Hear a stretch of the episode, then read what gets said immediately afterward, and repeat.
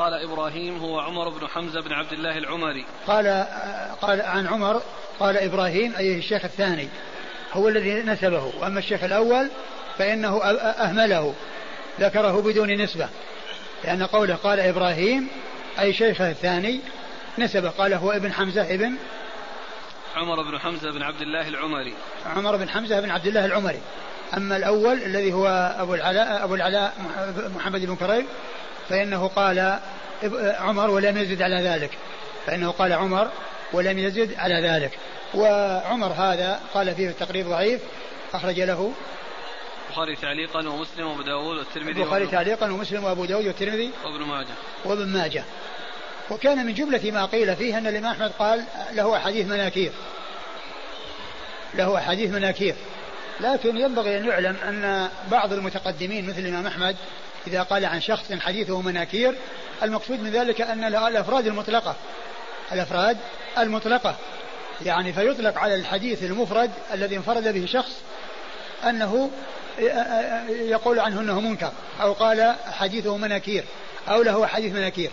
وقد ذكر الحافظ بن حجر يعني هذا يعني هذا ال هذا الذي جاء عن الإمام أحمد وغيره في ترجمة بريد بن عبد الله بن أبي بردة في مقدمة فتح الباري. لأن بريد بن عبد الله بن أبي بردة من رجال الجماعة وتكلم فيه وتكلم فيه يعني جاء عن الإمام أحمد أنه قال حديثه مناكير. فالحافظ بن حجر أجاب عن هذا الكلام الذي قيل فيه قال إن طريقة الإمام أحمد وبعض المتقدمين أنهم يطلقون المناكير على الأفراد المطلقة على الأفراد المطلقة. فلا يكون يعني مثل ذلك عيبا يعني معناه أنه لا يكون يعني إذا قيل عنده حديث مناكير أنه يكون عيبا في الرجل ويكون قدحا في الرجل دائما فإن من العلماء من يطلق مثل هذه العبارة على من آه، آه، عنده أفراد مطلقة يعني مما حصل له منه التفرد عن غيره. وبريد بن عبد الله من رواية من رواة مما خرج له الجماعة البخاري ومسلم وأصحاب الكتب السنن الأخرى. نعم. عن عبد الرحمن بن سعد. عن عبد الرحمن بن سعد وهو ثقة أخرج له مسلم وأبو داود بن ماجه. ثقة أخرج له مسلم وأبو داود وأبو داود بن ماجه. عن أبي سعيد الخدري. عن أبي سعيد الخدري سعد بن مالك بن سنان الخدري رضي الله عنه صاحب رسول الله عليه الصلاة والسلام وأحد السبعة المعروفين بكثرة الحديث عن النبي صلى الله عليه وسلم. يقول السائل إذا المرأة أفشت السر الذي بينها هل يدخل في هذا الحديث أم هو خاص؟ لا كلهم أقول كلهم يعني سواء الرجل أو المرأة. والحديث الثاني الذي أشرت إليه هو الذي قال شيطان يركب شيطانه هي أنه يتعلق بكونه يتحدث وكونها تتحدث المرأة تتحدث والرجل يتحدث يعني سبب الحديث والذي جاء عنه الحديث أن المرأة تخبر بما يجري بينها وبين زوجها والرجل يخبر بما يجري بينه وبين زوجته فقال إن مثل ذلك كشيطان لحق شيطانه وركبها عليها والناس يرون. يقول كيف إذا أخبر الزوج بما حصل مع زوجته إلى زوجته الأخرى لأمر ما؟ ما ينبغي ما يصلح أن الإنسان يخبر لأن قد يكون يعني بينهما يعني شيء من الفرق فيحصل فيه يعني شيء من الغيرة فكتمان ذلك مطلقا عن عن الجميع هو المطلوب. قال رحمه الله تعالى باب اللهم إلا أن يكون يعني بشيء يعني من حسن المعاملة وأنها تختلف من أجل يريد أن أن يعني يحرضها وأن يجعلها آه، تقتدي بها وتأتسي بها يعني في آه، من من غير أن يحدد لها امورا خاصة تجري بينه وبين زوجها الثانية. نعم. قال رحمه الله تعالى باب في القتات قال حدثنا مسدد وأبو بكر بن أبي شيبة قال حدثنا أبو معاوية عن الأعمش عن إبراهيم عن همام عن حذيفة رضي الله عنه أنه قال قال رسول الله صلى الله عليه وعلى آله وسلم لا يدخل الجنة قتات ثم ورد أبو داود باب في القتات والقتات هو النمام. قد جاء في بعض الروايات نمام بدل قتات. يعني بدل قتات يعني جاء نمام. يعني جاء الحديث بلفظ قتات وبلفظ نمام. يعني في في الصحيح ما عند البخاري ولا عند أو عند مسلم. يعني جاء قتات وجاء نمام. فالقتات هو النمام. وقوله لا يدخل الجنة قتات ليس المقصود من ذلك أنه لا يدخل الجنة أبدا. وأنه يكون خادم مخلدا في النار.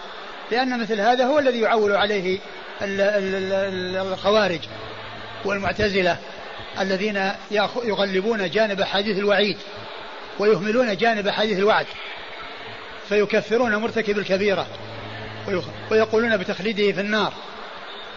مثل هذا بمثل هذا الحديث لا يدخل لا يدخل الجنة قتات. أهل السنة يوفقون بين أحاديث الوعد وأحاديث الوعيد. ولا يهملون واحد شيئا منها. لا يأخذون بأحاديث الوعد ويغفلون أحاديث الوعيد ولا يأخذون أحاديث الوعيد ويغفلون أحاديث الوعد بل يعملونها جميعا. ومن وفقه الله عز وجل وتجاوز عنه فإنه يسلم من العقوبة. والله تعالى يتوب على والله تعالى يغفر كل ذنب إلا إلا الشرك فإنه لا يغفر إن الله لا يغفر أن يشرك به. ويغفر ما ذلك لمن يشاء. فما شاء الله تعالى أن يغفر له فإنه يغفر له. ذنبه ويدخل الجنة من أول وهلة لكن لم من لم يحصل له مغفرة ولم يحصل له تجاوز وعفو فإنه يدخل النار. ولكنه إذا دخلها لا يخلد كما يخلد الكفار. بل لابد وأن يخرج من النار ويدخل الجنة. كما جاءت في ذلك أحاديث الشفاعة. الأحاديث المتواترة في الشفاعة وإخراج أصحاب الكبائر من النار. بشفاعة الشافعين وبعفو أرحم الراحمين سبحانه وتعالى. وعلى هذا فبعض أهل العلم فسر ذلك بأنه قال لا يدخلها في أول وهلة يعني لا يدخل جنة قتات مو معنى لا يدخلها أبدا بمعنى أنه محروم إياها يعني لا يدخلها بحال من الأحوال كما جاء في حق الكفار أنهم يعني آه، لا يدخلون الجنة أبدا وأن وأنهم مخلدون في النار لأن من مات على التوحيد ومن مات غير غير كافر وغير مشرك فإن مآله إلى الجنة ولا بد. وإن بقي في النار ما بقي. فإذا يحمل قوله عليه الصلاة والسلام لا يدخل الجنة قتات على أنه لا يدخلها من أول وهلة. يعني كما يدخلها الذين يعني سلموا من مثل هذا العيب أو ممن تجاوز الله عنهم ممن عندهم مثل هذا العيب. فإنهم يدخلون الجنة من أول من أول وهلة من غير من غير من غير عذاب. ومن الناس من يشاء الله تعذيبه فيعذب. ولكنه إذا عذب لا يستمر في النار أبد الآباد ولا يدخل الجنة أبدا بل لا بد وأن يدخل الجنة. وبهذا يكون التوفيق بين أحاديث الوعد والوعيد. قال حدثنا مسدد. مسدد بن مسرهد البصري ثقة أخرجه البخاري وأبو داود والترمذي والنسائي. وأبو بكر بن أبي شيبة عن أبي معاوية. أبو معاوية محمد بن خازم الضرير الكوفي ثقة أخرجه أصحاب كتب الستة. عن الأعمش. الأعمش سليمان بن مهران الكاهلي الكوفي وهو ثقة أخرجه أصحاب كتب الستة. عن إبراهيم. عن إبراهيم عن؟ عن همام. عن إبراهيم بن يزيد بن قيس النخعي وهو ثقة أخرجه أصحاب كتب الستة. عن همام منبه وهو ثقة أخرج له. همام بن الحارث همام بن الحارث ثقة أخرج له. أصحاب الكتب. أصحاب الكتب الستة. عن حذيفة. عن حذيفة بن اليمان رضي الله تعالى عنهما الصحابي الجليل وهو وحديثه أخرجه أصحاب الكتب الستة.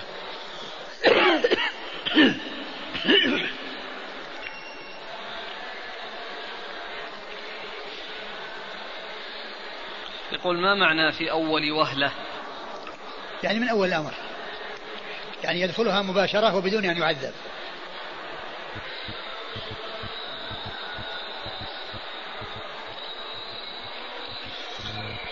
يقول إذا كانت هذه الأحاديث ليست على ظاهرها كحديث الباب فما الحكمة من ورودها على سبيل النهي أو النفي؟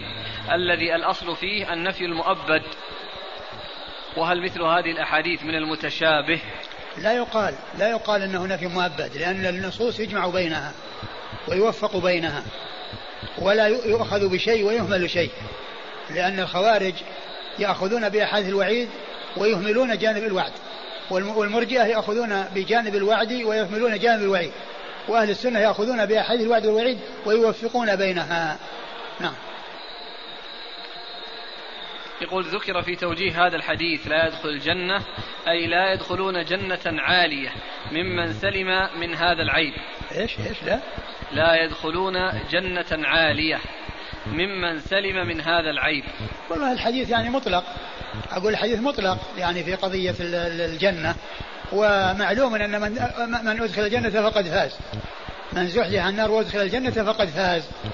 وأدنى أهل الجنة منزلة يرى أنه يعني في منزلة ما, ما فوق أحد فيها لكمال النعيم الذي يحصله يعني في الجنة. فمن دخل الجنة فقد ظفر بالنعيم وبالسعادة ويرى أنه أنه ليس هناك أحسن منه مثل ما أن أن من يعذب بالنار والعياذ بالله يعني وهو يكون أخف الناس عذاب يرى أنه, أنه ما هناك أحد أشد من عذاب نقل الكلام مثلا من العمال إلى المدير أو المشرف لمصلحة هل يدخل في النميمة؟ إذا كان إذا كان أن شيء يتعلق بالعمل وبمصلحة العمل وبكونه يعني آه، آه، فيه إخلال بالعمل فلا بأس من من من إبلاغه أو إبلاغ المسؤول ولكن قبل أن يبلغه عليه أن ينصح. يعني لأنها نفعت النصيحة فذلك المطلوب وإن لم تنفع فإنه يبلغ المسؤول.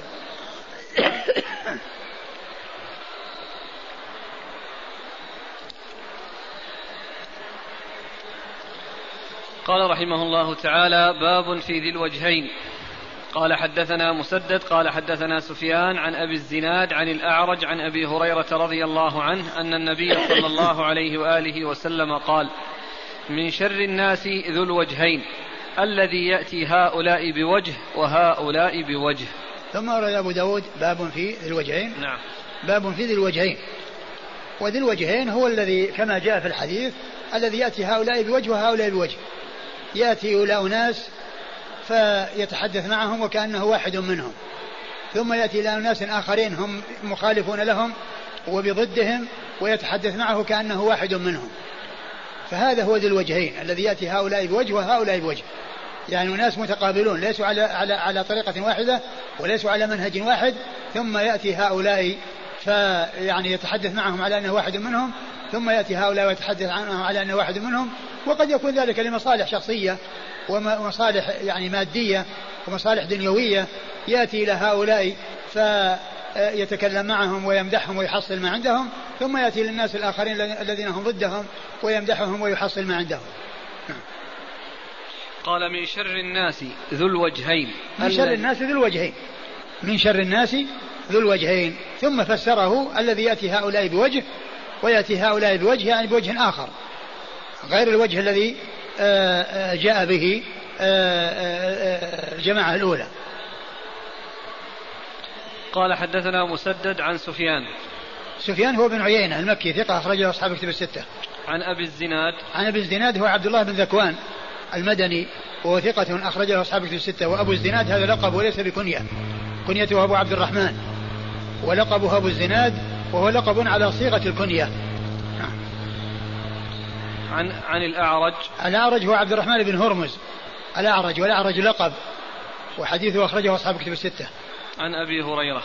عن أبي هريرة عبد الرحمن بن صخر الدوسي رضي الله عنه صاحب رسول الله عليه الصلاة والسلام وأكثر أصحابه حديثا على الإطلاق رضي الله عنه وأرضاه. قال حدثنا أبو بكر بن أبي شيبة قال حدثنا شريك عن الركين بن الربيع عن نعيم بن حنظلة عن عمار رضي الله عنه أنه قال قال رسول الله صلى الله عليه وعلى آله وسلم من كان له وجهان في الدنيا كان له يوم. كان له يوم القيامة لسانان من نار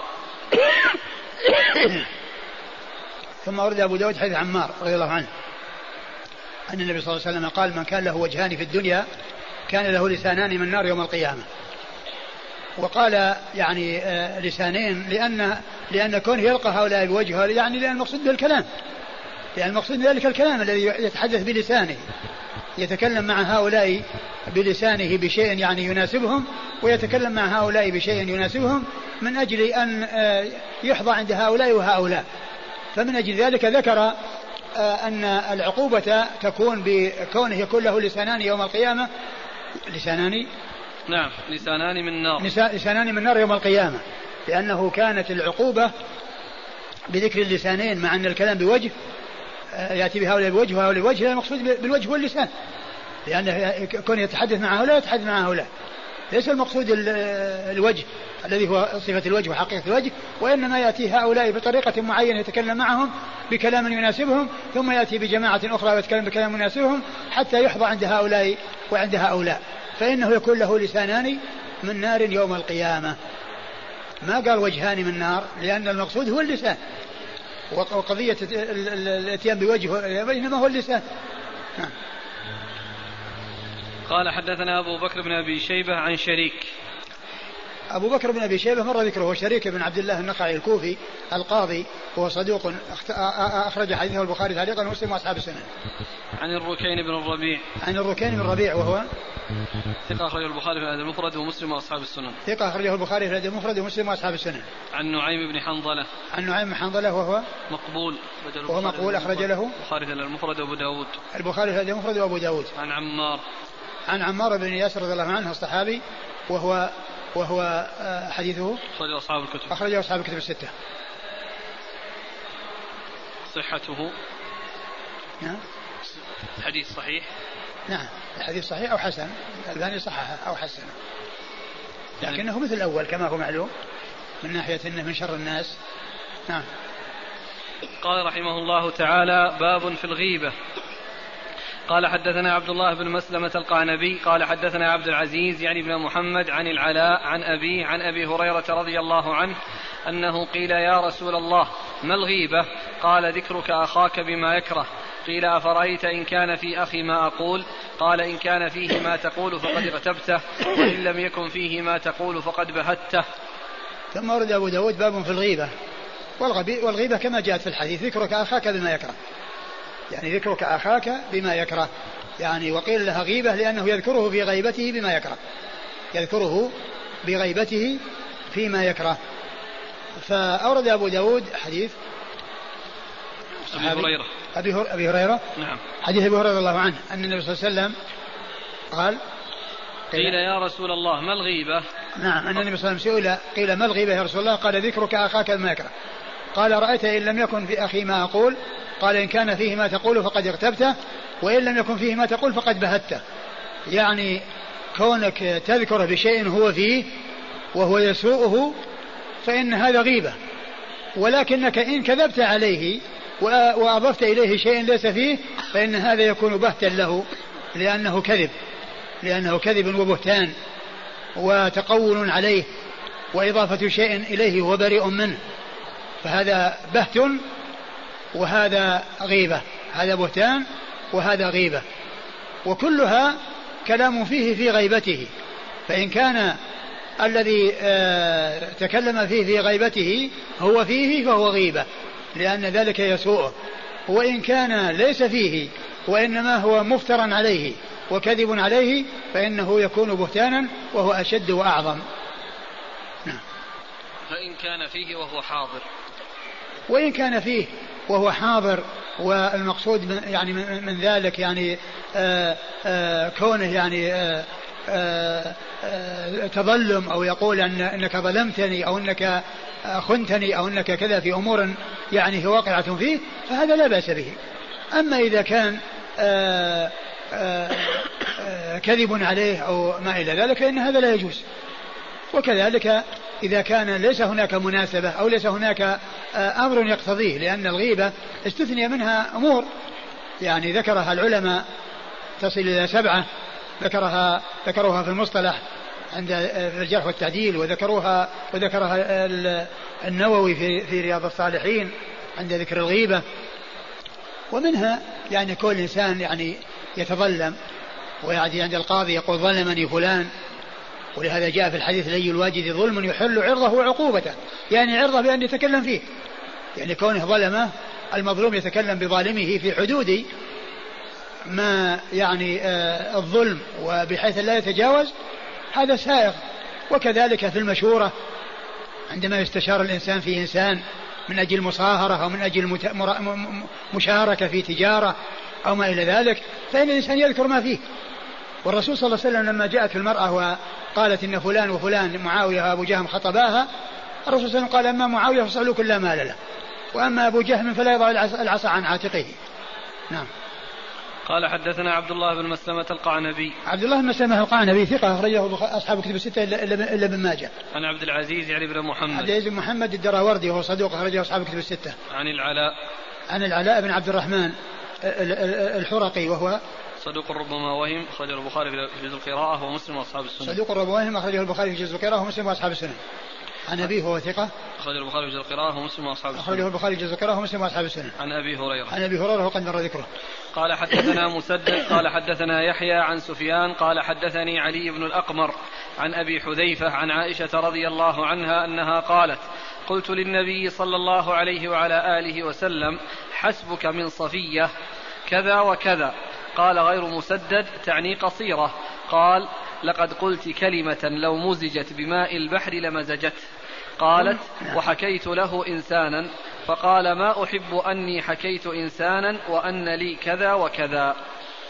ثم أورد أبو داود حديث عائشة رضي الله عنها. حديث عائشة نعم. رضي الله تعالى عنها أن أنها قالت في صفية نعم. حسبك من فلانة. يعني وقال يعني غير مسدد تعني قصيرة.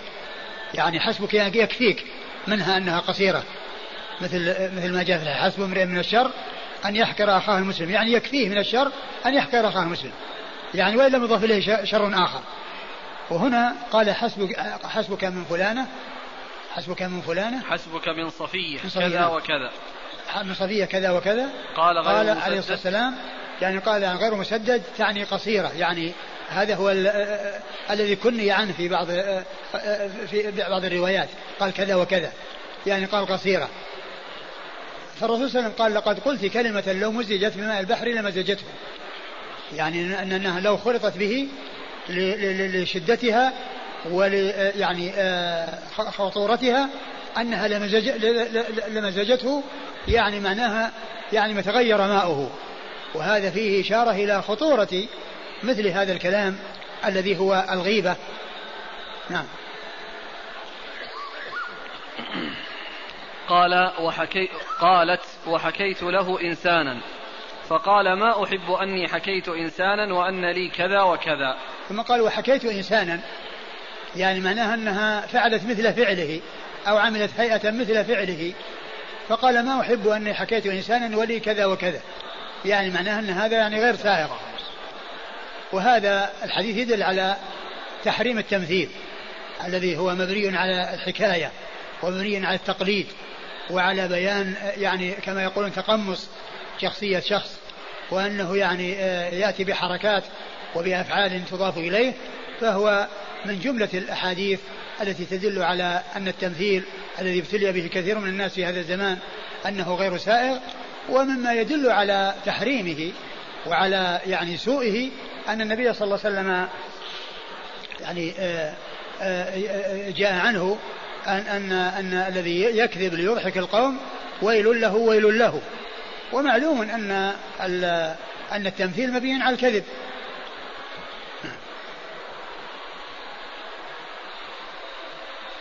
قال حدثنا مسدد عن يحيى. يحيى بن سعيد القطان ثقة أخرجه أصحاب الكتب الستة.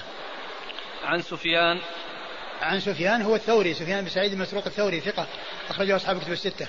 عن علي بن الأقمر. علي بن الأقمر وهو؟ ثقة أخرجه أصحاب الكتب. ثقة أخرجه أصحاب الكتب الستة. عن أبي حذيفة. عن أبي حذيفة وهو؟ سلمة بن صهيبة الأرحبي. ثقة. سلمة بن صهيبة وهو ثقة؟ أخرجه مسلم وأبو داود والترمذي والنسائي. أخرجه مسلم وأبو داود والترمذي والنسائي. عن عائشة. عن عائشة أم المؤمنين رضي الله عنها وأرضاها الصديقة بنت الصديق.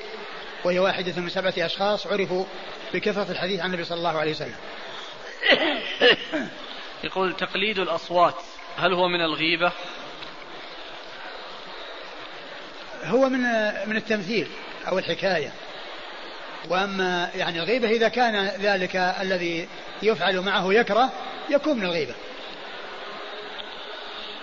يقول المنذري الحكاية حرام إذا كانت على سبيل السخرية والاستهزاء والاحتقار لما فيها من العجب بالنفس والاحتقار للخلق والأذية لهم. وهذا فيما لا كسب فيه من خلق الله عز وجل. وهذا؟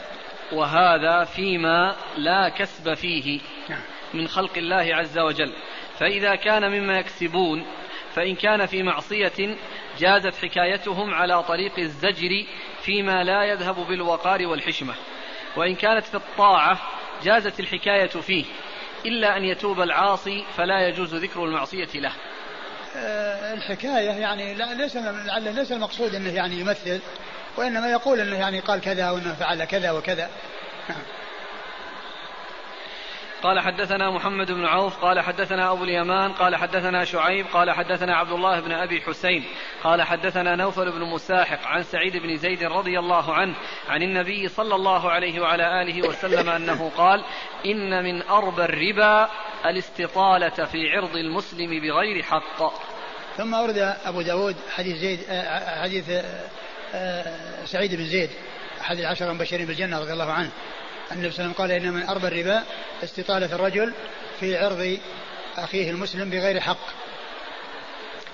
وهذا يعني آه، يعني آه، لأنه آه، قال هنا استطالة بعرضه.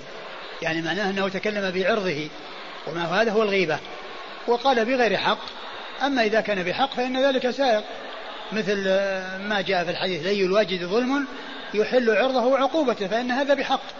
يعني كونه يعني يتكلم بعرضه ويعني المقصود بالعرض يعني إنه يسبه ويقول إنه ظلمني ويعني آه، يغتابه لأن هذا من الغيبة المباحة المستثنات من من من المنع.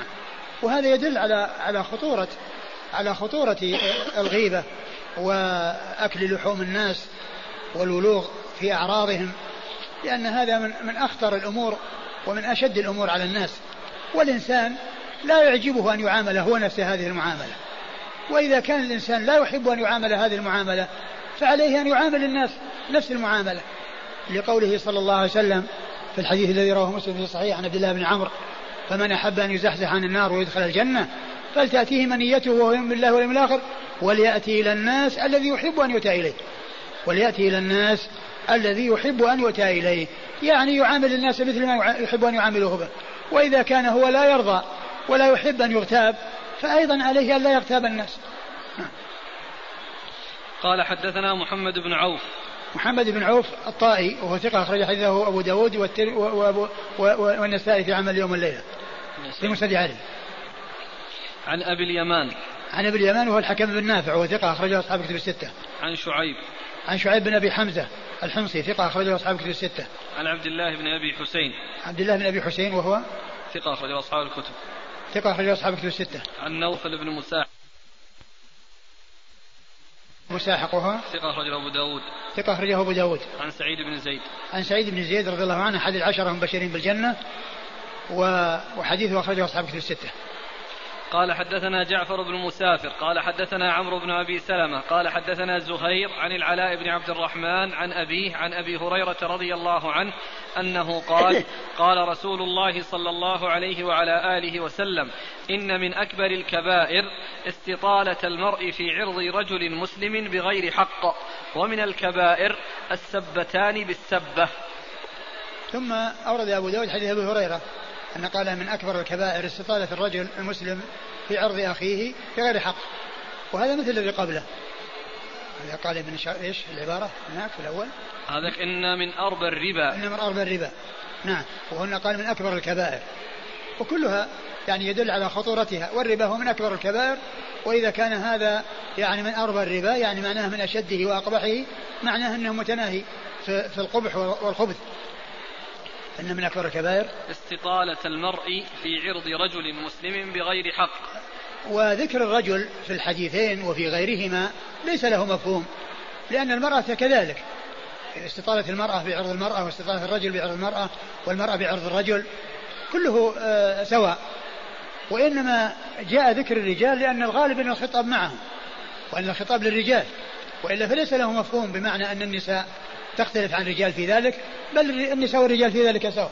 والأحكام التي تكون للرجال هي للنساء ولا يفرق بين الرجال والنساء إلا فيما جاءت السنة بالتفريق بأن يقال النساء لهم كذا والرجال لهم كذا. يعني مثل يعني ينضح من بول الغلام ويغسل من بول الجارية ومثل ما يتعلق بالأمور الخمسة التي فيها المرأة على نصف من الرجل وهي الدية والعتق والعقيقة وال والميراث الشهادة والشهادة. يعني هذه تختلف الرجال النساء عن الرجال. وإلا فإن الأصل هو التساوي بين الرجال والنساء في الأحكام. فإذا جاء ذكر الرجل في حديث وليس ذلك من خصائص الرجال ويختص بالرجال فإن المرأة في مثله. ومثل وهذا مثل قوله صلى الله عليه وسلم في الحديث لا تتقدم رمضان بيوم أو يومين إلا رجلا كان يصوم صوم فليصوم. كذلك المرأة. ومن وكذلك حديث من وجد متاعه عند رجل قد أفلس فهو احق به من الغرماء كذلك عند امرأة قد أفلست أو العكس. نعم. ومن الكبائر ومن الكبائر السبة. السبتان. السبتان بالسبة. يعني كون الانسان عندما يعاقب يزيد في العقوبة. إذا إذا سب بسبة واحدة كونه يأتي بسبتين. يأتي بالكلمة التي قالها وزيادة. أو يأتي بسبتين يعني بدل الواحدة. والإنسان إذا عاقب يعاقب بمثل ما عوقب به ولا يزيد. وإن ترك العقوبة هو خير له. وهو أولى. وإن عاقبتم فعاقبوا مثل ما عوقبتم ولئن صبرتم لهو خير الصابرين أما كونه آه يزيد يعني في العقوبة ويزيد يعني في السب فإن هذا غير سائغ. نعم. قال حدثنا جعفر بن مسافر. جعفر مسافر هو؟ صدوق ربما أخطأ. صدوق ربما أخطأ أخرج له؟ أبو داود والنسائي بن ماجه. أبو داود والنسائي بن ماجه. عن عمرو بن أبي سلمة. عن عمرو بن أبي سلمة. صدوق له أوهام. صدوق له أوهام أخرج حديثه. أصحاب الكتب. أصحاب الكتب الستة. عن زهير. عن زهير وهو بن محمد وهو ثقة أخرج له أصحاب الكتب. ثقة أخرج له أصحاب الكتب الستة. عن العلاء بن عبد الرحمن عن العلاء بن عبد الرحمن عن أبيه. عن أبي هريرة. عن أبي هريرة وقد مر ذكر هؤلاء. والألباني ضعف هذا الحديث ولا أدري يعني وجه تضعيفه مع أنه مثل الذي قبله ومشابه للذي قبله وفيه زيادة السبة والسبتين. ومعلوم أن أن أن أن, أن, أن, أن, أن هذا من من الظلم. يعني كل إنسان يعني يظلم ثم يتحول من كونه مظلوم إلى كونه ظالم. بكونه زاد. في العقوبة وزاد في السب نعم.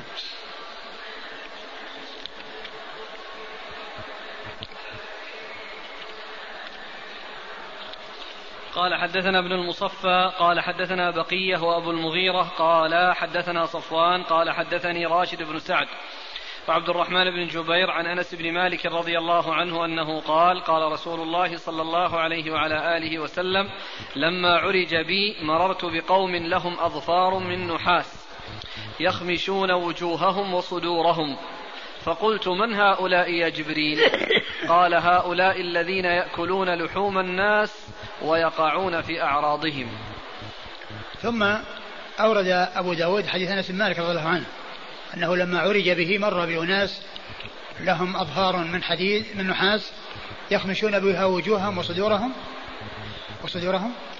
نعم. وجوههم وصدورهم.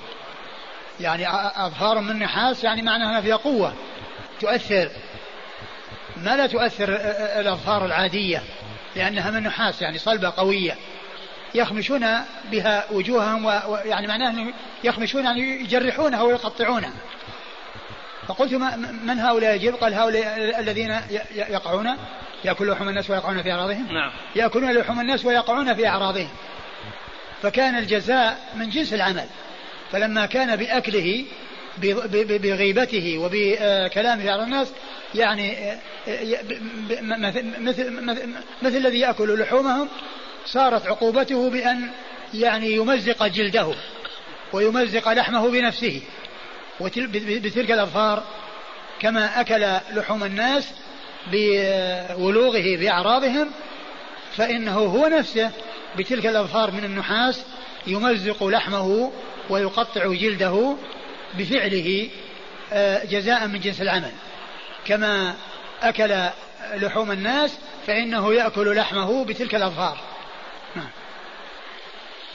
قال حدثنا ابن المصفى ابن مصفى ومحمد بن مصفى وهو صدوق له اوهام صدوق له اوهام أخرج حديثه. أبو داود النسائي أبو داود والنسائي وابن ماجه. عن بقية. عن بقية بن الوليد وهو صدوق أخرج حديث البخاري تعليقا ومسلم وأصحاب السنن.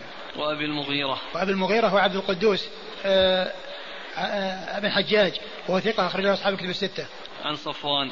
عن صفوان بن عمرو وهو ثقة أخرج البخاري في الأدب المفرد ومسلم وأصحاب السنن. ثقة أخرجه البخاري في الأدب المفرد ومسلم وأصحاب السنن. عن راشد بن سعد. عن راشد بن سعد وهو ثقة أخرج البخاري في الأدب المفرد وأصحاب السنن. ثقة أخرجه البخاري البخاري في الأدب المفرد وأصحاب السنن. وعبد الرحمن بن جفير بن عبد الرحمن جبير. بن جبير بن نفير وهو ثقة أخرج له. البخاري في الأدب المفرد ومسلم وأصحاب السنن. البخاري في الأدب المفرد ومسلم وأصحاب السنن. عن أنس بن مالك. أنس بن مالك رضي الله عنه خادم رسول صلى الله عليه وسلم وأحد السبعة المعروفين بكثرة الحديث عن النبي صلى الله عليه وسلم.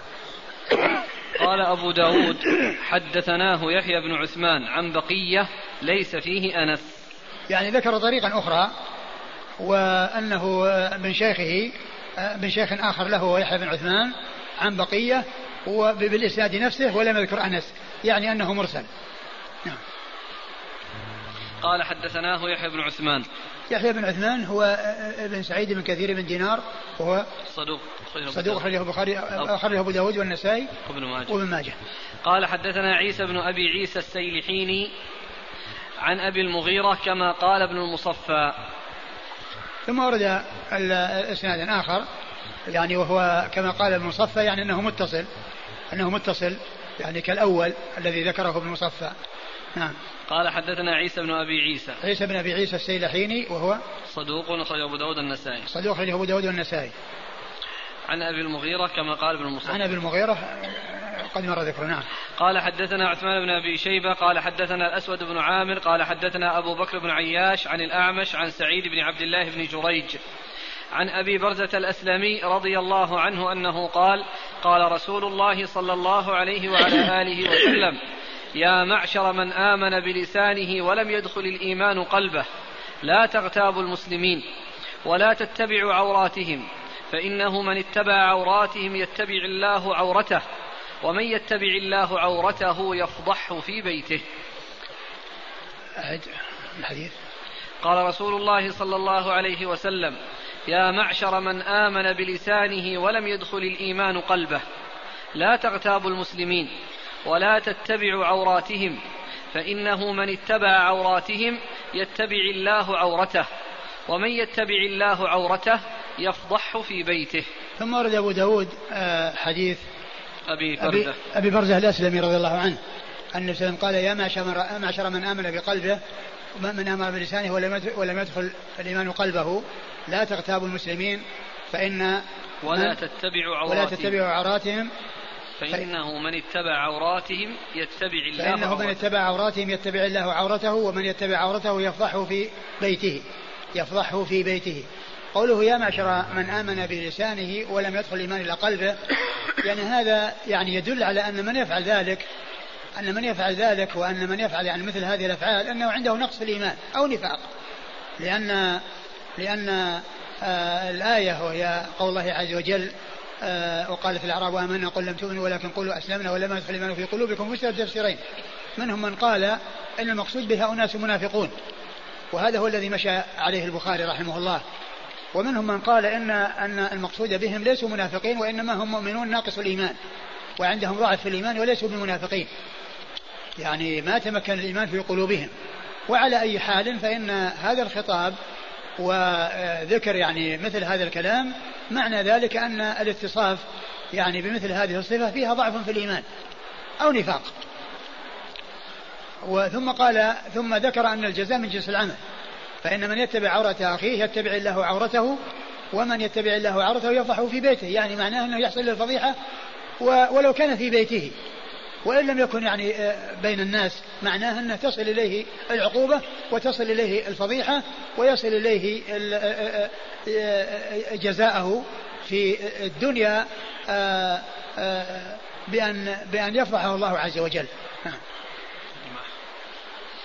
قال حدثنا عثمان بن أبي شيبة عثمان بن أبي شيبة ثقة أخرجه أصحاب الكتب الستة إلا الترمذي وإلا النسائي فقد أخرج له في عمل اليوم والليله. عن الأسود بن عامر عن الأسود بن عامر وهو ثقة أخرجه أصحاب الكتب الستة. عن أبي بكر بن عياش عن أبي بكر بن عياش وهو ثقة اخرج البخاري ومسلم في المقدمة وأصحاب السنن ثقة أخرجه البخاري ومسلم المقدمة وأصحاب السنن. عن الأعمش عن الأعمش مر ذكره. عن سعيد بن عبد الله بن جريج عن سعيد بن عبد الله بن جريج وهو صدوق ربما وهم صدوق الرواهم أخرج له أبو داود والترمذي أبو داود والترمذي. عن أبي برزة الأسلمي عن أبي برزة الأسلمي وهو نضلة بن عبيد رضي الله عنه صاحب رسول الله صلى الله عليه وسلم وحديثه أخرجه أصحاب الكتب الستة. انتهى الباب. بقي حديثان. نعم. قال حدثنا حيوة بن شريح المصري. قال حدثنا بقية عن ابن ثوبان عن أبيه عن مكحول عن وقاص بن ربيعة عن المستورد رضي الله عنه أنه حدثه أن النبي صلى الله عليه وآله وسلم قال من أكل برجل مسلم أكلة فإن الله يطعمه مثلها من جهنم. ومن كسي ثوبا برجل مسلم فإن الله يكسوه مثله من جهنم.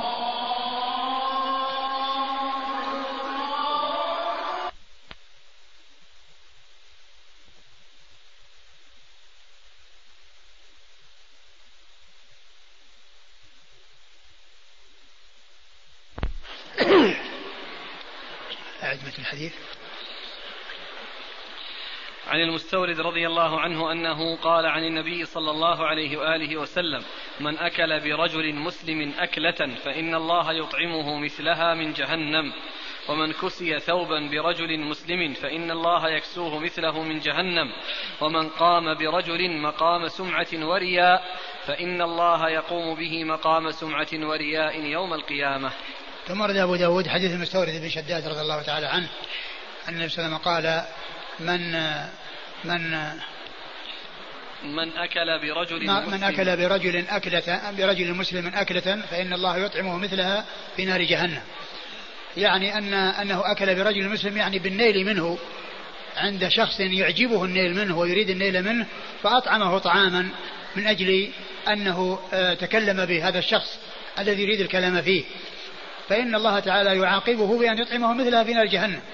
يعني هذا الطعام الذي حصله من أجل أنه نال من عرض إنسان عند إنسان يرغب النيل من عرضه فأطعمه ومعناه أنه توصل بهذا النيل من عرض إنسان إلى دنيا فإن الله تعالى يعاقبه بأن آه، تكون تلك الأكلة التي أكلها يعطى مثلها في نار جهنم أو يأكل مثلها في جهنم. ومن كسي ب آه، ومن كسي ب ومن كسي ثوبا برجل مسلم. ومن كسي ثوبا برجل مسلم فإن الله يكسو مثله في نار جهنم. يعني معناه أنه كسي من أجل نيله من رجل مسلم فكساه ذلك الذي نال عنده الذي يعجبه الكلام فيه والذي يريد الكلام فيه فإنه يعاقب يعني بذلك بأن يكسى في نار جهنم. آه، كما كسي في الدنيا الكسوة التي بطريق محرم فإنه يعاقب على ذلك بكسوة مماثلة ولكن في نار جهنم والعياذ بالله. ومن قام؟ ومن قام برجل مقام سمعة ورياء فإن الله يقوم به مقام سمعة ورياء يوم القيامة. ومن قام برجل آه، سمعة ورياء فإن فإن الله يقوم به. فإن الله يقوم به مقام سمعة ورياء. يعني معناه أنه قام يعني برجل يعني أو نال منه من أجل آه، آه، السمعة والرياء فإن الله تعالى يقوم به يعني يحصل له يوم القيامة أنه يعاقب على ذلك بأن يقوم يعني مقام سمعة ورياء. نعم. قال حدثنا حيوة بن شريح المصري. حيوة بن شريح المصري ثقة أخرج له؟ البخاري وأبو داود والترمذي وابن ماجه. البخاري وأبو داود والترمذي وابن ماجه. وهناك حيوة بن شريح ولكنه متقدم وهو حمصي. فيعني هما متفقان في الاسم واسم الأب إلا أن الأول متأخر وهو من شيوخ أبي داود وهو هذا والثاني حمصي وهو متقدم وقد أخرج له الجماعة. نعم. لا هذا الحمصي. هذا الحمصي وذاك المصري. نعم. هذا حمصي وذاك مصري فكتابة المصري هنا خطأ. وين؟ هنا عندنا في النسخة نعم. حيوة بن شريح المصري. اللي هو في هذا اللي معنا؟ إيه. في التقريب؟ وفي التقريب هو الحمصي نعم. الحضرمي. نعم هو هذا الحمصي الحضرمي. نعم. فإذا المصري هذه المصري هو متقدم. أقول كتابتها في, في السند نعم. هنا نعم صحيح. بين معكوفتين. لا هي غلط. أقول هي غلط لأن الحمصي آه، لأن الحمصي آه، المصري متقدم وليس متأخر. شوف نعم, نعم. ترجمته أظن في الخامسة أو أو السادسة طبقته. حيوان بن شريح المصري طبقته الثالثة يعني بينه وبين أبو داود مسافة.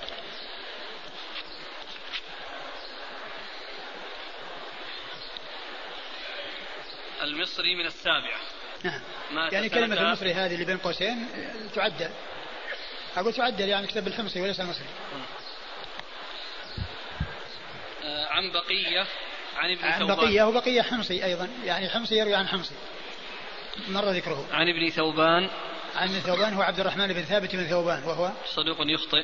صدوق يخطئ أخرج له. البخاري في المفرد وأصحاب السنن. البخاري في المفرد وأصحاب السنن. عن أبيه نعم. وهو ثقة أخرج البخاري في المفرد وأبو داود والترمذي وابن ماجه. ثقة أخرج البخاري في المفرد وأبو داود والترمذي وابن ماجه. عن مكحول. عن مكحول الشامي وهو ثقة أخرج البخاري في القراءة ومسلم وأصحاب السنن. ثقة أخرج البخاري جزء القراءة ومسلم وأصحاب السنن. عن وقاص بن ربيعة.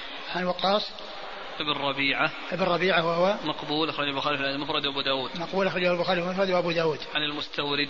مسعود بن شداد رضي الله عنه صاحب رسول الله صلى الله عليه وسلم أخرج حديثه. البخاري تعليقا ومسلم وأصحاب السنن البخاري تعليقا وأصحاب السنن ومسلم وأصحاب السنن ومسلم وأصحاب السنن قال حدثنا واصل بن عبد الأعلى قال حدثنا أسباط بن محمد عن هشام بن سعد عن زيد بن أسلم عن أبي صالح عن أبي هريرة رضي الله عنه أنه قال قال رسول الله صلى الله عليه وعلى آله وسلم كل المسلم على المسلم حرام ماله وعرضه ودمه.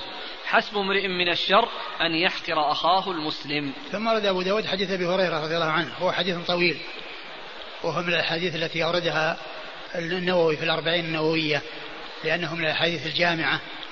وهو حديث طويل فيه هذه الج... هذه هاتان الجملتان. آه، كل مسلم على المسلم حرام دمه وماله وعرضه. حسب امرئ من الشر أن يحقر أخاه المسلم.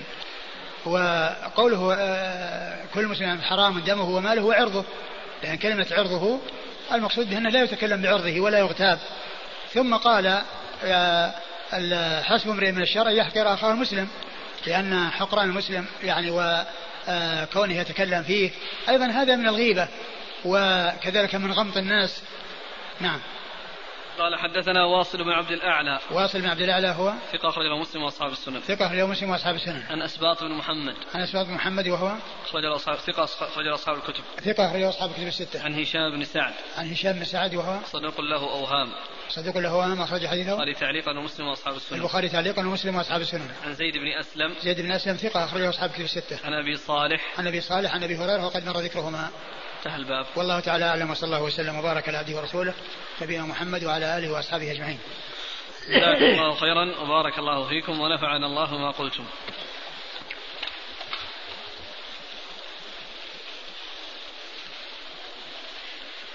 يقول قد يقع الإنسان في الغيبة. ثم يندم إلا أنه لا يقدر على مقابلة الشخص الذي وقع في عرضه. فما العمل؟ إذا كان أنه يخشى يعني من أن يترتب على ذلك مضرة فإنه يثني عليه يعني في في مثل ذلك المجلس الذي اغتابه فيه أو الناس الذين اغتابه عندهم يثني عليه وكذلك يدعو له ويستغفر له ولعل الله تعالى يتجاوز عنه. ما حكم غيبة الفاسق أو الكافر أو المجهول؟ الفاسق يعني إذا كان المقصود من ذلك يعني بيان شره والتحذير منه والتنفير منه فإن ذلك سائغ. وأما المجهول أما المجهول الذي يعني لا يعني يعلم فإنه آه، مثل حكاية يعني عن شخص يعني لا يتوصل إلى معرفته. أما إذا كان الكلام فيه من غير تسميته يعني آه، فيه شيء يدل على الوقوع أو الوقوف على أسمه أو معرفته فإن ذلك غير سائغ. وأما يعني إذا كان غير, غير كذلك فإنه سائق مثل ما جاء في قصة حديث أم زرع الطويل ذاك الذي فيه يعني آه، آه، كنا يتحدثن عن أزواجهن وكل واحدة تقول كذا وكذا وهن غير مسميات. نعم. يقول هل يفهم من هذه الأحاديث النهي عن البحث عن أخطاء الدعاة وطلاب العلم واستخراجها والاشتغال بنشرها وإذاعتها بين الناس؟ نعم لا شك. لا شك أن هذا هو هو تدل عليه الأحاديث. والذين يقعون في أعراض الناس هم لا يحبون أن يقع الناس في أعراضهم. ما حكم ذكر الأخ بالخير في غيبته إذا كان يكره ذلك؟ لا بأس بذلك. أقول لا بأس بذلك يعني كونه المقصود أنه يعني كونه يعني آه شيء يسوءه. وأما كونه يذكر يعني لأمر يقتضي ذلك نعم هو يكره لو سمعه. يعني كونه يسمعه وكونه في وجهه أنه قد لا يعجبه. ولكن كونه يعني يذكر بخير يعني عند يعني أناس يعني للتشجيع أو لتشجيع غيره على الاتساء به وأن يكون يعني على حالة حسنة فإنه وإن كان يعني آه، لا يرغب ذلك يعني من أجل التواضع ومن أجل أنه لا يحب أن آه، أن يعني يتكلم فيه وإنما يحب يعني أن يكون يعني آه، يعني هكذا غير غير يعني يحب أن يذكر وأن يشتهر. فإن ذلك لا بأس به من أجل المصلحة التي هي كون غيره يعني قد يأتسي به. هل من باب الجمع أن أنوي صوم الأيام البيض ثلاثة عشر والرابع عشر والخامس عشر وصادفت الاثنين والخميس وأن أنوي كذلك معها ستة من شوال بنية واحدة. الذي ينبغي للإنسان الذي يصوم ثلاثة أيام من كل شهر أن يجعلها غير الأيام الستة التي هي ست من شوال. فيأتي بالستة ويأتي بالثلاثة الستة لأنها تابعة لرمضان والثلاث لأنها كل يوم عن عن عشرة أيام وذلك كصيام الدهر كما جاء ذلك عن رسول الله صلى الله عليه وسلم. وذلك أنه يصوم الدهر كأنه مرتين ويعطى ثواب صيام الدهر مرتين. مرة لكونه صام رمضان وتبع ستة من شوال ومرة لكونه يصوم ثلاثة أيام من كل شهر. فالذي ينبغي الإنسان أنه لا يجمع بين الثلاث من كل شهر وبين الست من شوال وإنما يفرد هذه عن هذه. جزاكم الله خيرا وبارك الله فيكم ونفعنا الله ما قلت. بسم الله الرحمن الرحيم. الحمد لله رب العالمين والصلاة والسلام على عبد الله ورسوله. نبينا محمد وعلى آله وصحبه أجمعين. أما بعد قال الإمام أبو داود السجستاني يرحمه الله تعالى باب من رد عن مسلم غيبة. قال حدثنا عبد الله بن محمد بن أسماء بن عبيد. قال حدثنا ابن المبارك عن يحيى بن أيوب عن عبد الله بن سليمان عن إسماعيل بن يحيى المعافري عن سهل بن معاذ بن أسد الجهني عن أبيه رضي الله عنه عن النبي صلى الله عليه وآله وسلم أنه قال من حمى مؤمنا من منافق أراه قال بعث الله ملكا يحمي لحمه يوم القيامة من نار جهنم ومن رمى مسلما بشيء يريد شينه به حبسه الله على جسر جهنم حتى يخرج مما قال.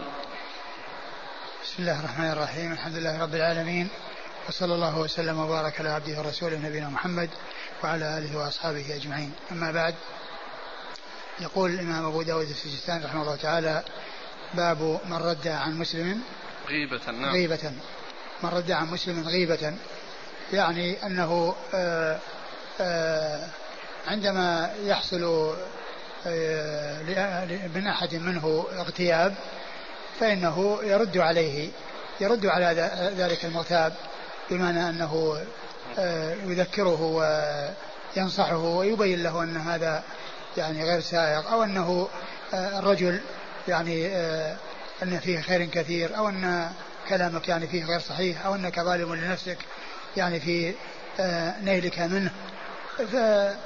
فمعنى ذلك أنه يذب عنه يعني عندما يسمع يغتاب يسمع أحد يغتابه فيدافع عنه وذلك ببيان آه، آه، خطأ يعني هذا الذي تكلم فيه وبيان أن الغيبة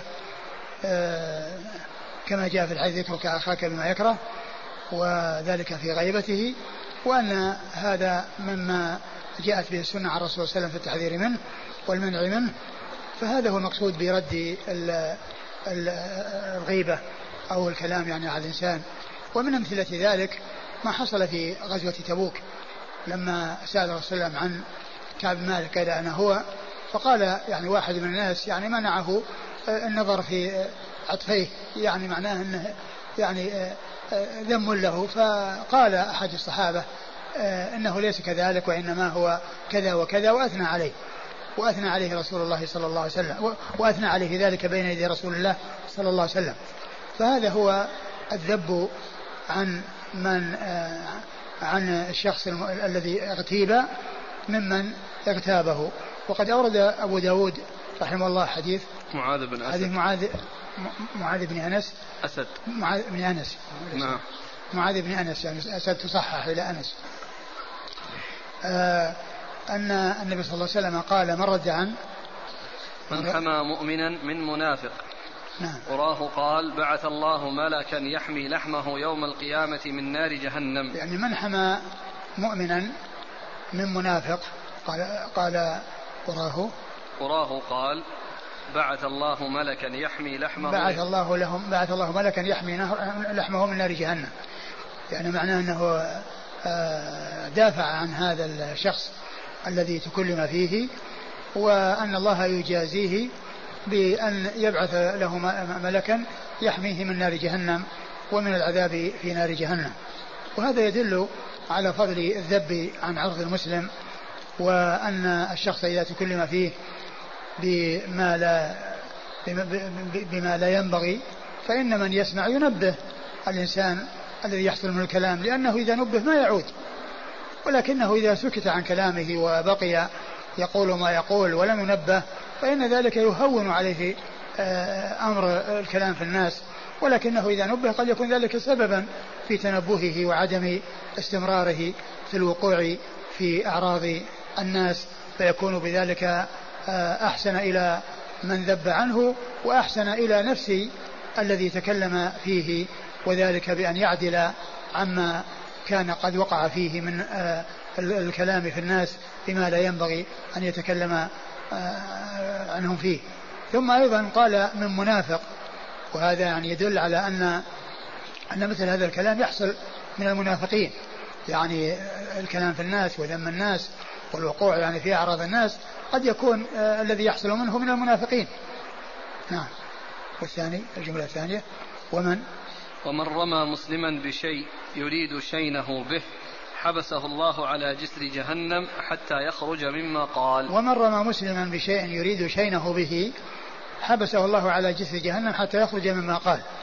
يعني رماه به إما رماه بمعنى أنه افتراه عليه وأنه آه، اختلقه وأنه آه، آه، افتراه عليه أو أنه قال ذلك من أجل ذمه ومن أجل النكاية به وإن كان فيه ذلك العيب الذي قاله الذي هو الغيبة لأن هناك غيبة وهناك بهتان الذي هو الكذب. وكل منهم مذموم والكذب والبهتان أشد من الغيبة لأن النبي صلى الله عليه وسلم قال إن كان فيه ما تقول فقد اغتابه وإن لم تكن فيه ما وإن لم يكن فيه ما تقول فقد بهته يعني وهو أشد أشد جرما وأعظم إثما. والحديث صححه الألباني ولكن في إسناده المعافري وهو مجهول ولا أدري يعني وجه تصحيح الألباني له هل هل هناك شواهد يعني له تدل عليه. وأما بالنسبة لهذا الإسناد فإن فيه المعافري وهو مجهول. نعم. حبسه الله على جسر جهنم. حبسه الله على جسر جهنم الذي هو الصراط المنصوب على متن جهنم لأن الصراط هو جسر على متن جهنم. يمر الناس عليه ويجوزون منه إلى الجنة ومن كان معذبا فإنه يقع ويلقى في النار والناس يمرون عليه على قدر أعمالهم والصراط هو الجسر الذي منصوب على متن جهنم في الطريق إلى الجنة لأنه لا يوصل إلى الجنة إلا من فوق الجسر. فمن تجاوز الجسر وصل إلى الجنة ومن وقع في النار ولم يتجاوز الجسر فإنه يعذب في النار. وإذا كان من أهل الإيمان فإنه يعذب على مقدار جرمه وعلى مقدار كبيرته ثم إنه يخرج من النار ويدخل الجنة ولا يستمر بقاؤه في النار وإنما الذي يستمر بقاؤهم في النار هم الكفار الذين لا يخرجوا منها في حال من الأحوال بل يبقون فيها أبد الآباد والعياذ بالله. وقوله حتى يخرج مما قال يعني كأن معناه الله أعلم أنه أنه يعاقب على يعني ما قال وأنه يخرج منه بتحصيل العقوبة عليه أو عقوبة له في ذلك الذنب الذي اقترفه. نعم. قال حدثنا عبد الله بن محمد بن أسماء بن عبيد. عبد الله بن محمد بن أسماء بن عبيد الضبعي وهو ثقة أخرج له البخاري وأبو داود مسلم وأبو داود النسائي. نعم. البخاري ومسلم وأبو داود النسائي. عن ابن المبارك. عن ابن المبارك عبد الله بن المبارك المروزي ثقة أخرج له أصحاب كتب الستة. عن يحيى وهو وهو الحافظ في التقريب لما ذكره قال ثقة إمام مجاهد آه، جواد وذكر جملة من صفاته ثم قال جمعت فيه خصال الخير. جمعت فيه خصال الخير. نعم. عن يحيى بن أيوب. يحيى بن أيوب ثقة أخرج له. صدوق ربما أخطأ صدوق ربما أخطأ أخرج أصحاب كتب الستة. عن عبد الله بن سليمان. عبد الله بن سليمان وهو صدوق يخطئ أخرج أبو داود النسائي. صدوق يخطئ أخرج أبو داود النسائي. عن إسماعيل بن يحيى المعافري. عن إسماعيل بن يحيى المعافري وهو مجهول أخرج له أبو داود. أخرجه أبو داود. عن سهل بن معاذ بن أنس. عن سهل بن معاذ بن أنس وهو لا بأس به. لا بأس به أخرجه أبو داود. البخاري في المفرد وأبو داود والترمذي وابن ماجه. البخاري في المفرد وأبو داود والترمذي وابن ماجه. عن أبيه. عن أبيه معاذ بن أنس رضي الله عنه وهو صحابي أخرج له. البخاري في المفرد وأبو داود والترمذي وابن ماجه. البخاري في المفرد وأبو داود والترمذي وابن ماجه. يقول السائل هل حصول الثواب متوقف على كون المغتاب منافقا؟ لا. العقاب أقول العقاب يعني والإثم يحصل للمنافق وغير المنافق إذا حصلت منه الغيبة. حصول الثواب في الرد. في الذب عن عرض الأخ؟ لا ليس ليس مقصورا على المنافق. بل بل لو لم يكن منافقا فإن الذب فإن الذب عنه يؤجر لأن لأنه يدخل في عموم قوله صلى الله عليه وسلم انصر أخاك ظالما أو مظلوما. قال أنصره ظالما فكيف أنصره أنصره مظلوما فكيف أنصره ظالما؟ قال تمنعه من الظلم. نعم.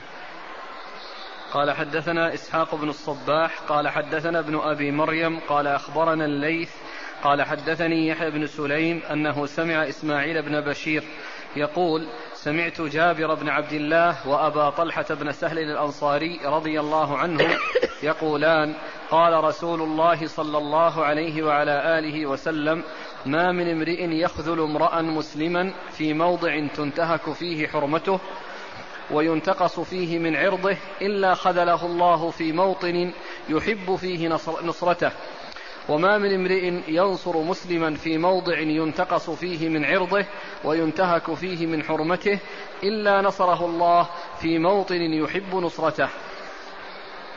ثم ورد أبو داود حديث حديث أبي طلحة زيد بن سهل رضي الله عنه هو الثاني منه. جابر بن عبد الله. وجابر بن عبد الله الأنصاري رضي الله تعالى عنهما أن النبي صلى الله عليه وسلم قال ما من مسلم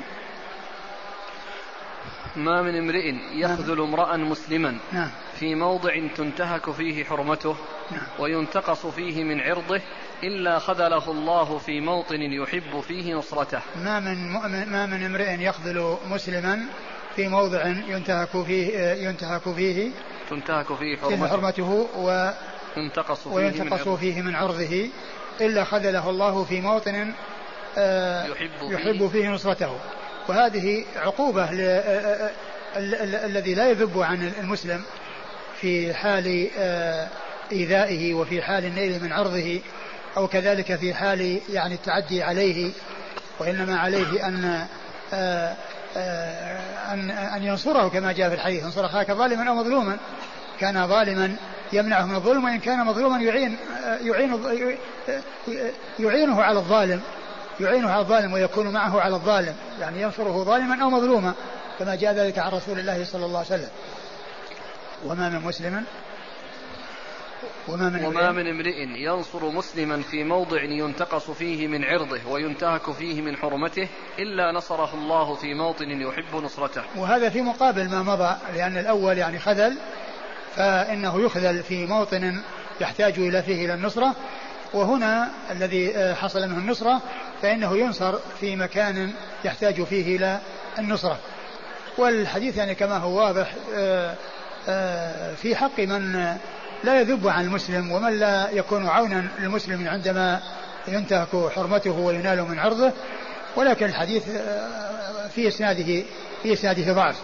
نعم. والألباني ضعف هذا الحديث. نعم. قال حدثنا إسحاق بن الصباح. إسحاق بن الصباح هو مقبول أخرجه أبو داود. مقبول أخرج له أبو داود. عن ابن أبي مريم. عن ابن أبي مريم هو سعيد بن الحكم بن أبي مريم المصري. وهو ثقة أخرج له. أصحاب الكتب. أصحاب الكتب الستة. عن الليث. عن ليث بن سعد المصري ثقة أخرج له أصحاب الكتب الستة. عن يحيى بن سليم. عن يحيى بن سليم وهو مجهول أخرج أبو داود. وهو مجهول. أخرج له أبو داود. عن إسماعيل بن بشير. عن إسماعيل بن بشير وهو مجهول أخرج له أبو داود. مجهول أخرج له أبو داود. عن جابر بن عبد الله. عن جابر بن عبد الله الأنصاري رضي الله عنه وهو صحابي أخرج له أصحاب الكتب الستة بل هو أحد السبعة المعروفين بكثرة الحديث عن النبي عليه الصلاة والسلام. وأبو طلحة هو زيد بن سهل الأنصاري رضي الله عنه وهو صحابي أخرج له أصحاب الكتب الستة. قال يحيى وحدثنيه عبيد الله بن عبد الله بن عمر. وعقبة بن شداد. قال يحيى. وحدثنيه عبيد الله بن عبد الله بن عمر. وعقبة بن شداد. ثم قال يحيى وهو الذي مر في الإسناد الذي هو مجهول وقد علق عنه أبو داود هذا الإسناد. عن عن إيش؟ حدثنيه عبيد الله بن عبد الله بن عمر. عبيد الله بن عبد الله هو العمري المصغر وهو ثقة أخرج له أصحاب الكتب الستة. وعقبة بن شداد وعقبة بن شداد ويقال عتبة بن شداد وهو ضعيف أخرج له أبو داود وهو ضعيف أخرج له أبو داود العمري ما هو عبيد الله بن اللي فيه بن حفص بن عاصم عبيد الله بن عمر بن حفص وهذا من؟ هذا عبيد الله بن عبد الله بن عمر بن الخطاب عبيد الله بن عبد الله؟ إيه؟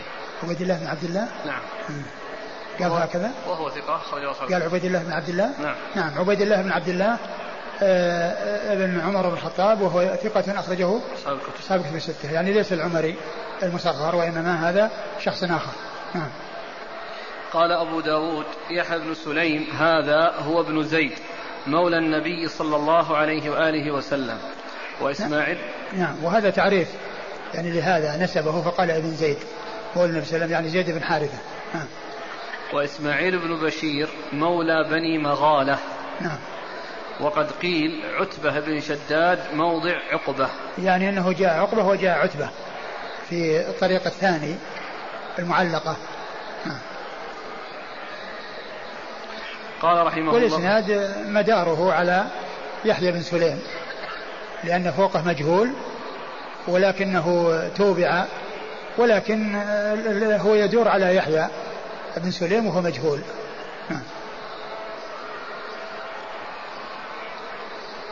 قال رحمه الله تعالى باب من ليس له غيبة. قال حدثنا علي بن نصر قال أخبرنا عبد الصمد بن عبد الوارث من كتابه. قال حدثني أبي قال حدثنا الجريري عن أبي عبد الله الجشمي. قال حدثنا جندب رضي الله عنه أنه قال أول أول إسناد. قال حدثنا علي بن نصر قال أخبرنا عبد الصمد بن عبد الوارث من كتابه. قال حدثني أبي قال حدثنا الجريري عن أبي عبد الله الجشمي قال حدثنا جندب رضي الله عنه أنه قال جاء أعرابي فأناخ راحلته ثم عقلها ثم دخل المسجد فصلى خلف رسول الله صلى الله عليه وآله وسلم. فلما سلم رسول الله صلى الله عليه وعلى آله وسلم أتى راحلته فأطلقها ثم ركب ثم ركب ثم نادى اللهم ارحمني ومحمدا ولا تشرك في رحمتنا أحدا. فقال رسول الله صلى الله عليه وآله وسلم أتقولون هو أضل أم بعيره؟ ألم تسمعوا إلى ما قال؟ قالوا بلى. ثم ورد أبو داود باب من ليس له غيبة. باب من ليس له غيبة يعني من تجوز غيبته وليس له غيبة. وال و يعني معناه أنه يعني لا لا يتكلم في بعرضه ولكن آه، هناك أمور تستثنى في آه، في من يتكلم بعرضه. وقد ذكرها العلماء يعني عدة مواضع أوصلها بعضهم إلى سبعة وهي موجودة في كتب المصطلح وموجودة في رياض الصالحين في باب, في باب الغيبة. ويعني منها كون الانسان يعني في باب الجرح والتعديل وبيان يعني معرفة الأحاديث وصحة الأحاديث وأنها تنبني على الكلام في الرجال لأن هذا لا يعتبر غيبة وإنما هو النصيحة وكذلك المستشار يعني عندما يستشار يبين يعني ما عنده في الرجل يعني حتى يبنى عليه يبنى عليه على كلامه آه، أو يبني على المستشير على كلام المستشار سواء كان في مصاهرة أو في. آه، في آه، في في مشاركة في تجارة أو غير ذلك لأن هذه أمور يحتاج الناس إلى معرفتها ومن سئل فعليه أن, أن, أن يجيب بالذي يعلمه ولا يعتبر ذلك من الغيبة. وكذلك فيما إذا كان الكلام يعني في آه، قصص وفي أناس مجهولين ولا تعرف يعني آه، أشخاصهم أو لا أو أو ليس هناك شيء يعني آه، شيء من الألفاظ أو شيء يعني يدل على معرفتهم لأنه إذا وجد شيء يدل على معرفته فكأنه مسمى. فكأنه مسمى. لكن إذا كان يعني ليس هناك شيء يدل على معرفته فإن ذلك سائغ ومن أمثلته حديث زرع الطويل الذي حكى فيه يعني قصة النساء التي يتكلمن عن أزواجهن وقالت زوجي كذا وزوجي كذا وزوجي كذا. ثم يعني قال أنا لك كأبي زرع لأم زرع. الحديث الطويل المشهور وهو في الصحيح. الحاصل أن هناك يعني مواضع يعني آه، يجوز الكلام فيها ولا يعتبر ذلك من الغيبة. وأبو داود رحمه الله أورد الحديث من أجل الجملة التي أنه أضل من من بعيره. هو أضل أم بعيره؟ لأن هذا كلام فيه في غيبته. وهو كلام يسوءه. وهو كلام ذم. ولكن الحديث بهذه الزيادة أو هذه الزيادة ما جاءت من طريق صحيح. وإنما جاءت من هذا الطريق وفيه ضعف. ولكن أصل الحديث ثابت لأن هذا الأعرابي هو الذي بال في المسجد وهو الذي آه، الرسول صلى الله عليه وسلم أجابه عندما قال اللهم ارحمني ومحمد. قال قد تحجر واسعا. قال قد تحجرت واسعا. هذا ثابت عن رسول الله صلى الله عليه وسلم. وأما هذه الجملة فقد جاءت من هذا الطريق وهذا الطريق يعني غير صحيح لأن فيه ضعف. وأما ما عداه وهناك ألفاظ أخرى فإنها فإنه صحيح وثابت. في الصحيحين وفي غيرهما وأما هذه الجملة فقد جاءت من هذا الطريق وهو غير صحيح أو ليست هذه الجملة صحيحة لأنها جاءت بهذا الإسناد الذي هو غير صحيح. نعم.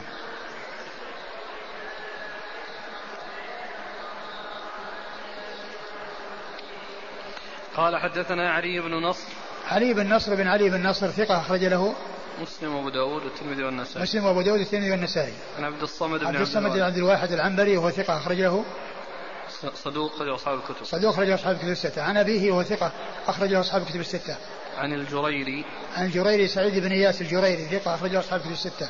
عن أبي عبد الله الجشمي. عن أبي عبد الله الجشمي وهو مقبول أخرجه أصحاب السنن. وهو مقبول أخرج له أصحاب السنن. يعني عن هذا هو علة الحديث. نعم. عن جندب. عن جندب بن عبد الله البجلي رضي الله عنه وهو صحابي أخرج له أصحاب الكتب الستة.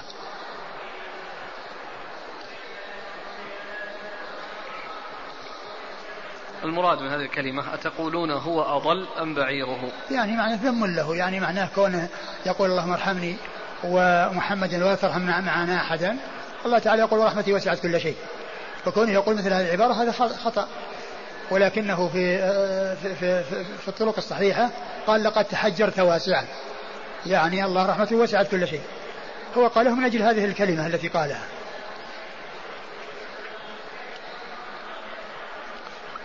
قال رحمه الله تعالى باب ما جاء في الرجل يحل الرجل قد اغتابه. قال حدثنا محمد بن عبيد. قال حدثنا ابن ثور عن معمر عن قتادة أنه قال أيعجز أحدكم أن يكون مثل أبي ضيغم أو ضمضم شك ابن عبيد؟ كان إذا أصبح قال اللهم إني قد تصدقت بعرضي على عبادك. ثم ورد أبو داود باب الرجل يحل. الرجل قد اغتابه. يحل الرجل قد اغتابه. يعني يجعله في حل من غيبته. يجعله في حل من غيبته. يعني سواء طلبه أو أنه قال ذلك مطلقا ويعني كونه يسامح غيره ممن أخطأ عليه وقد أورد أبو داود هذا الأثر المقطوع عن قتادة أنه قال يعجز أحدكم أن يكون كأبي ضيغم أو ضمضم. ضمضم. شك ابن عبيد. شك شك ابن عبيد يعني محمد بن عبيد الحساب. إيش؟ كان إذا أصبح قال اللهم إني قد تصدقت بعرضي على عبادك. كان إذا أصبح قال اللهم إني تصدقت بعرضي على عبادك. يعني أنه مسامح الذي يتكلم في عرضه. نعم. قال حدثنا محمد بن عبيد محمد بن عبيد بن حساب ثقة أخرج له مسلم وأبو داود النسائي. وأبو داود النسائي. عن ابن ثور. عن ابن ثور ومحمد بن ثور وهو ثقة وهو ثقة. أخرجه أبو داود النسائي. أخرجه أبو داود النسائي. عن معمر. عن معمر بن راشد وهو ثقة أخرجه أصحاب كتب الستة. عن قتادة. عن قتادة بنت عنه السدوسي البصري وهو ثقة أخرجه أصحاب كتب الستة. قال حدثنا موسى بن إسماعيل قال حدثنا حماد عن ثابت عن عبد الرحمن بن عجلان أنه قال قال رسول الله صلى الله عليه وعلى آله وسلم أيعجز أحدكم أن يكون مثل أبي ضمضم؟ قالوا ومن أبو ضمضم؟ قال رجل في من كان في من كان قبلكم بمعناه قال عرضي لمن شتمني. ثم ورد هذا الحديث الأثر ولكنه ورده هنا مسندا ولكنه مرسل لأن الذي أرسله ليس ب... الذي أسنى به الرسول صلى الله عليه وسلم ليس بصحابي. وإنما هو من التابعين فهو منقطع. و آه وهو مثل الذي قبله يعني في, في المعنى. نعم. قال حدثنا موسى بن إسماعيل. موسى بن إسماعيل التبوذكي البصري ثقة أخرج له أصحاب كتب الستة. عن حماد. حماد بن سلمة بن دينار البصري ثقة أخرجه البخاري تعليقا ومسلم وأصحاب السنن. عن ثابت. عن ثابت بن أسلم البناني وهو ثقة أخرجه أصحاب كتب الستة. عن عبد الرحمن بن عجلان. عبد الرحمن بن عجلان وهو مجهول الحال. وهو مجهول الحال. أخرجه البخاري في المفرد وأبو داود. أخرجه البخاري في المفرد وأبو داود. يعني هو مع كونه مرسل أرسله هو مجهول الحال. يعني فيه الإرسال وفيه الجهالة. جهالة الحال لهذا المرسل. قال أبو داود رواه هاشم بن القاسم قال عن محمد بن عبد الله العمي عن ثابت قال حدثنا أنس عن النبي صلى الله عليه وسلم بمعناه قال أبو داود وحديث حماد أصح.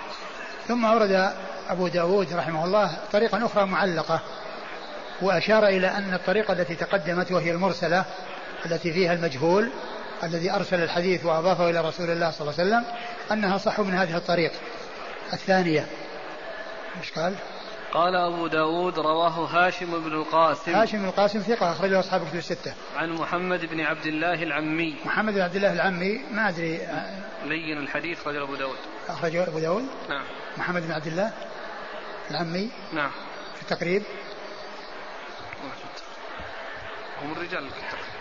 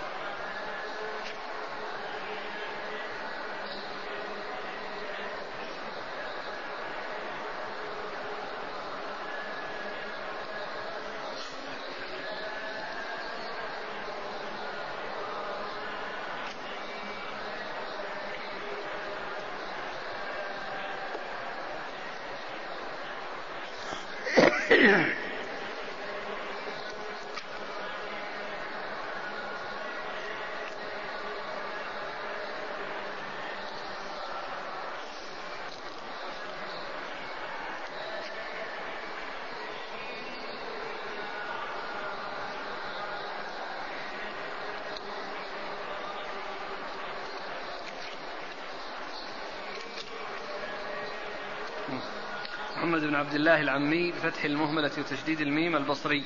لين الحديث من السابع. أغفله المزي. وحديثه في الأدب لأبي داود تعليقا. تعليقا هذه زادها أبو الأشبال. اي تعليقا. رمز له بأبي داود. هذا في نفس التقريب؟ نعم. يقول 6098 6098 يعني كأنه ما ما جاب إلا هنا. أقول كأنه ما فيه إلا هنا يعني. ما له إلا الحديث إيه. لكنه يعني ليس من طريقة أبي داود أنه يعني لكن لعله لعله طريقة أخرى متصلة. لأن ليس من طريقة أبو داود أنه يعني ينسب في المعلقات. لا هذا الحديث اختلفت فيه روايات السنن. ها؟ اختلف اختلفت فيه روايات السنن. يعني إيه؟ الرواة لسنن أبي داود اختلفوا في ذكره. ها؟ فمنهم من ذكره متصلا عن أنس. أيوه. بهذا الإسناد الذي ذكر نفس الإسناد؟ إيه؟ نعم إذا كان كذلك يمكن. وإلا فإن أبا داود يعني الأشخاص اللي آه يأتون في المعلقات آه يعني أحيانا لا يترجم لهم ولا يذكر لهم يعني آه لا يذكر يعني شيئا عنهم أو أحيانا يذكر أنهم عند عند غير أبي داود إذا كان لهم رواية عن غير عند غير أبي داود يعني متصلة ليست معلقة. نعم. وهو لين الحديث. نعم. قال عن ثابت قال حدثنا عن أنس. نعم عن ثابت عن أنس. وأنس هو بن مالك رضي الله عنه خادم رسول الله صلى الله عليه وسلم وأحد السبع المعروفين بكثرة الحديث عن النبي صلى الله عليه وسلم. لكن ما حكم قول هذه المقولة؟ يعني لو أن إنسان فعل بهذا فإذا أصبح قال هذا الدعاء. اللهم إني تصدقت بعرضي. والله ما أدري هل هل هل يعني فيه يعني ورد في هذا شيء يدل عليه وهل فعله الرسول صلى الله عليه وسلم أو أرشد إليه رسول الله عليه الصلاة والسلام؟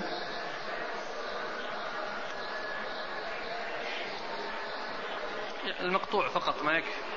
لا ما يكفي. مقطوع كلام أقول كلام واحد من الناس. يقول جعل الناس في حل من غيبتك. لا يعد هذا ألا يعد هذا من الذلة وعدم عزة النفس؟ لا. لا يقال إن هذا من الذلة بل هذا من من من, من التسامح. والإنسان يعني كما هو معلوم يثاب على على تسامحه وعلى عفوه. لكن كونه يقال وأن هذا يفعل ما ما ما أعلم يعني شيء يدل عليه. يعني عن رسول الله صلى الله عليه وسلم يعني نصا نعم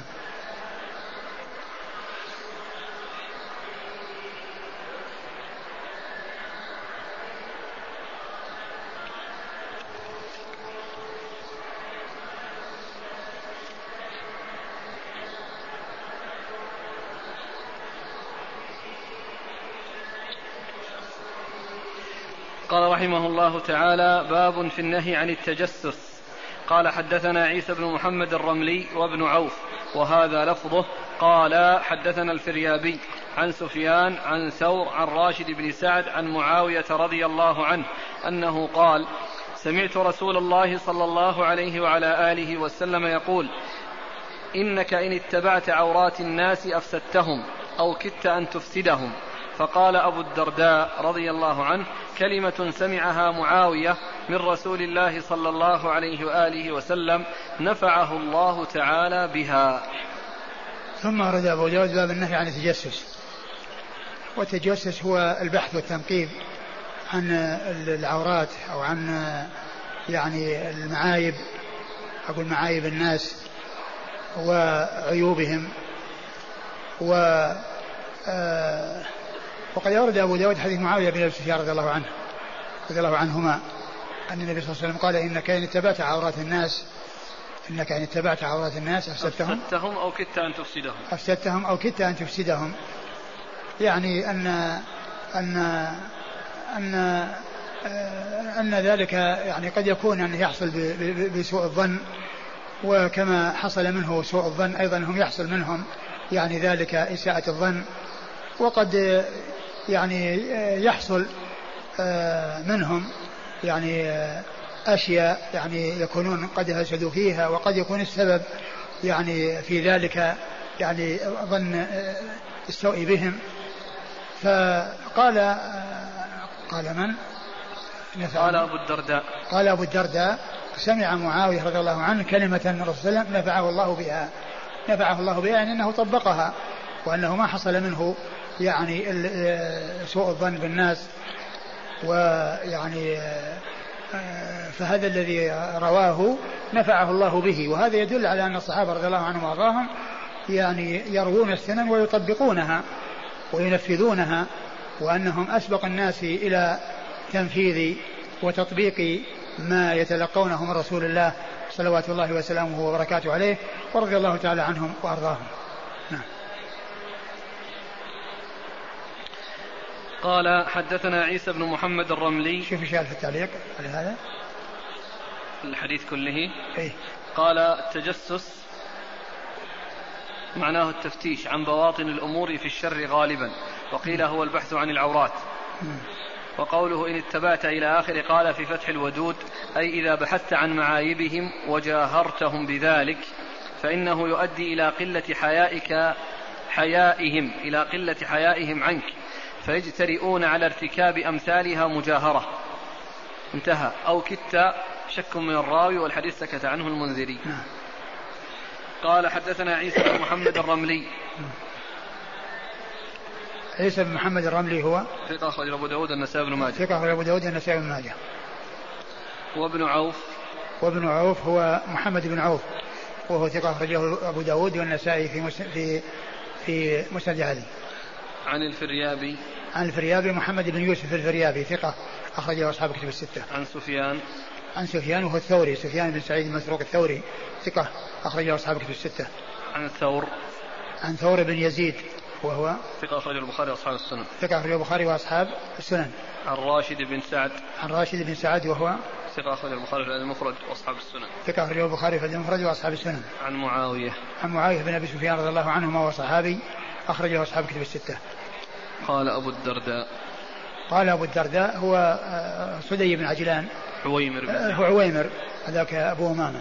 وهو عويمر رضي الله عنه صحابي أخرج له أصحاب كتب الستة. قال حدثنا سعيد بن عمرو الحضرمي قال حدثنا إسماعيل بن عياش قال حدثنا ضمضم بن زرعة عن عن شريح بن عبيد عن جبير بن نفير وكثير بن مرة وعمر بن الأسود والمقدام بن معد كرب رضي الله عنه وأبي أمامة رضي الله عنه عن النبي صلى الله عليه وعلى آله وسلم أنه قال إن الأمير إذا ابتغى الريبة في الناس أفسدهم. ثم ورد أبو داود حديث حديث أبي أمامة وحديث آه، المقدام بن معدي كرب رضي الله تعالى عنهما قال إن النبي صلى الله عليه وسلم إذا ابتغى الريبة إن الأمير إن الأمير إذا ابتغى الريبة في الناس أفسدهم. وهو مثل الذي قبله. يعني مثل حديث معاوية الذي تقدم. نعم. لكن ليش التخصيص بالأمير؟ يعني آه، آه، هو المرجع وهو المسؤول. فإذا يعني آه، ابتغى الريبة فيهم فإنه يعني يكون ذلك يترتب عليه يعني مثل ما مر في الحديث السابق أنه يعني يقل حياؤهم أو أنهم يتجرؤون أو أنهم قد يحصل منهم الإقدام على تلك الأشياء التي آه، كان آه، آه، تظن فيهم. نعم. قال حدثنا سعيد بن عمرو الحضرمي. سعيد بن عمرو الحضرمي هو؟ مقبول أخرجه أبو داود. مقبول أخرج له أبو داود. عن إسماعيل بن عياش. إسماعيل بن عياش وهو صدوق في رواية عن أهل بلده. صدوق في رواية عن أهل بلده. وهو حديثه أخرج البخاري في رفع اليدين وأصحاب السنن. أخرج له البخاري في رفع اليدين وأصحاب السنن. عن ضمضم بن زرعة. عن ضمضم بن زرعة. وهذا وش بلد؟ حمصي. نعم. ضمضم وهو من أهل بلده. وروايته عن أهل بلده يعني معتبرة. وروايته عن غير أهل بلده هي التي فيها كلام. أخرج له. صدوق يهم أخرجه أبو داود وابن ماجه في التفسير. صدوق يهم أخرجه أبو داود وابن ماجه في التفسير. عن شريح بن عبيد. عن شريح بن عبيد الحمصي وهو ثقة أخرجه أبو داود والنسائي بن ماجه. ثقة أخرجه أبو داود والنسائي بن ماجه. عن جبير بن نفير. عن جبير بن نفير وهو تابعي. أخرج له البخاري في المفرد ومسلم وأصحاب البخاري في المفرد ومسلم وأصحاب السنن وكثير بن مرة. وكثير بن مرة أيضا هو تابعي أخرج له. البخاري جزء القراءة وأصحاب السنن البخاري جزء القراءة وأصحاب السنن وعمرو بن الأسود. وعمرو بن الأسود أيضا هو تابعي أخرج له. أصحاب الكتب إلا الترمذي. وش قال فيه؟ ثقة؟ ثقة. ثقة أخرجه أصحاب الكتب الستة إلا الترمذي. والمقدام بن معدي كريم والمقدام معدي كريم هذا صحابي أخرج له آه، أصحاب الكتب الستة البخاري وأصحاب السنن البخاري وأصحاب السنن وأبي أمامة. وأبو أمامة صدي بن عجلان الباهلي رضي الله عنه وحديثه أخرجه أصحاب الكتب الستة. وهذا يعني يروى عن خمسة ثلاثة تابعين من التابعين واثنان من الصحابة واثنين من الصحابة. فهو مرسل بالنسبة لرواية الثلاثة الأولين اللي هم من التابعين ومتصل بالنسبة لرواية الصحابيين. قال حدثنا أبو بكر بن أبي شيبة وفيه, قال وفيه المقبول هذا الذي مر ولكن الأول شاهد له. قال حدثنا أبو بكر بن أبي شيبة قال حدثنا أبو معاوية عن الأعمش عن زيد بن وهب قال أتي ابن مسعود رضي الله عنه فقيل هذا فلان تقطر لحيته خمرا فقال عبد الله إنا قد نهينا عن التجسس ولكن إن يظهر لنا شيء نأخذ به ثم أورد أبو داود هذا الحديث عن ابن مسعود رضي الله عنه وهو أنه قيل له أن هذا فلان تقطر لحيته خمرا فقال إنا نهينا عن التجسس وقوله نهينا الصحابي إذا قال نهينا فإن أن ذلك مضاف إلى رسول الله عليه الصلاة والسلام لأن الصحابي إذا قال أمرنا بكذا ونهينا عن كذا فله حكم الرفع لأنه مضاف إلى الرسول عليه الصلاة والسلام. وأما رسول الله عليه والسلام إذا قال أمرت بكذا أو نهيت عن كذا فالآمر له هو الله والناهي له هو الله عز وجل. وهنا كلام مسعود نهينا يعني الذي نهاهم رسول الله فهو مرفوع. يعني ب ب يعني من بهذا الاعتبار لأن هذا له حكم الرفع. نهينا عن التجسس ولكن يظهر لنا شيء نأخذ به. يظهر لنا شيء نأخذ به. يعني أنه إذا ظهر يعني شيء وتبين شيء وثبت شيء فإنه يؤخذ به. نعم.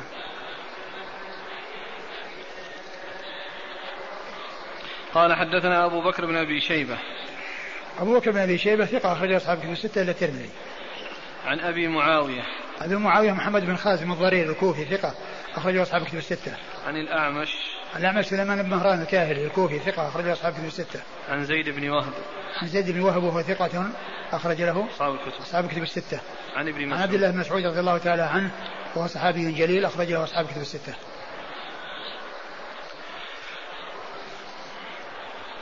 هل صحيح أن الفرق بين التحسس والتجسس أن التجسس يكون للغير والتحسس يكون لك؟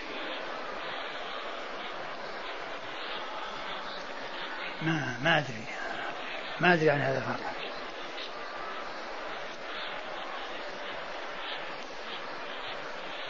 قال رحمه الله تعالى باب في الستر على المسلم قال حدثنا مسلم بن إبراهيم قال حدثنا عبد الله بن المبارك عن إبراهيم بن نشيط عن كعب بن علقمة عن أبي الهيثم عن عقبة عن عقبة بن عامر رضي الله عنه عن النبي صلى الله عليه وعلى آله وسلم أنه قال من رأى عورة فسترها كمن أحيا موءوده.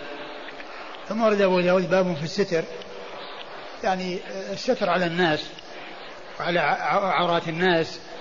والستر يعني ينقسم الناس فيه إلى قسمين. يعني من كان لا يعرف بريبة ولا يعرف بشر وإنما حصل منه يعني آه الشيء يعني آه لأول مرة فإنه يستر عليه. ولكن إذا كان معروفا بالسوء معروفا بالشر فإنه يرفع أمره يعني إلى الوالي من أجل أن يعاقبه. لأنه آه تجرأ واستمر واستمرأ يعني الوقوع يعني في المحرمات. فإذا هناك فرق بين من يكون آآ آآ حصل منه زلة وحصل منه يعني خطأ يعني وبين إنسان قد اعتاد يعني هذا الأمر المحرم والوقوع في الأمر المحرم. فإذا الستر فيه تفصيل يعني لأهل العلم. أورد أبو داود حديث. عقبة بن عامر. حديث عبد الله بن عامر. عقبة. عبد الله بن عقبة حديث عبد عقبة. حديث عقبة بن عامر عقبة بن عامر. حديث عقبة بن عامر الجهني رضي الله عنه أن النبي صلى الله عليه وسلم قال إيش؟ من رأى عورة فسترها كمن أحيا موؤودة. من رأى عورة فسترها فكأنما أحيا موؤودة. والموؤودة هي التي تدفن حية والمقصود من ذلك أنه أحياها أي أنه رآها يعني الناس ذهبوا بها للدفن أو أهلها ذهبوا ليدفنوها فحال بينهم وبين ذلك فكان سببا في إحيائها لأن فعلهم الذي أقدموا عليه يؤدي إلى إماتتها ودفنها حية وهو عمل على تخليصها من ذلك فكان أحياها. وهذا هو المقصود بالإحياء أنه يعني سعى في بقاء حياتها. وليس من ذلك أن أحياها بعد الموت. وإنما عمل أو أنه يعني حصل دفنها وأنه بسرعة يعني عمل على استخراجها قبل أن تخرج الروح. يمكن ولكن المقصود من ذلك أنه عمل على بقاء حياتها وليس ذلك أنه أحياها بعد الموت وأنها ماتت وأنه أحياها وإنما عمل على إبقاء حياتها حياتها وذلك بالحيلولة أو بالمبادرة إلى تخليصها قبل أن تخرج الروح وقد يحصل قبل أن يحصل الموت.